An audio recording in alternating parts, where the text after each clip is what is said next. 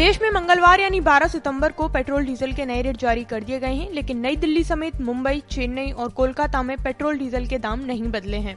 नोएडा में पेट्रोल 96 रुपए 58 पैसे और डीजल 89 रुपए 75 पैसे प्रति लीटर मिल रहा है। वहीं गुरुग्राम में पेट्रोल की कीमत 96 रुपए 99 पैसे और डीजल की 89 रुपए 86 पैसे प्रति लीटर है। पटना में पेट्रोल 107 रुपए 80 पैसे और डीजल 94 रुपए 56 पैसे प्रति लीटर बिक रहा है। वहीं वाराणसी में पेट्रोल की कीमत 97 रुपए 6 पैसे और डीजल की 90 रुपए 25 पैसे प्रति लीटर है।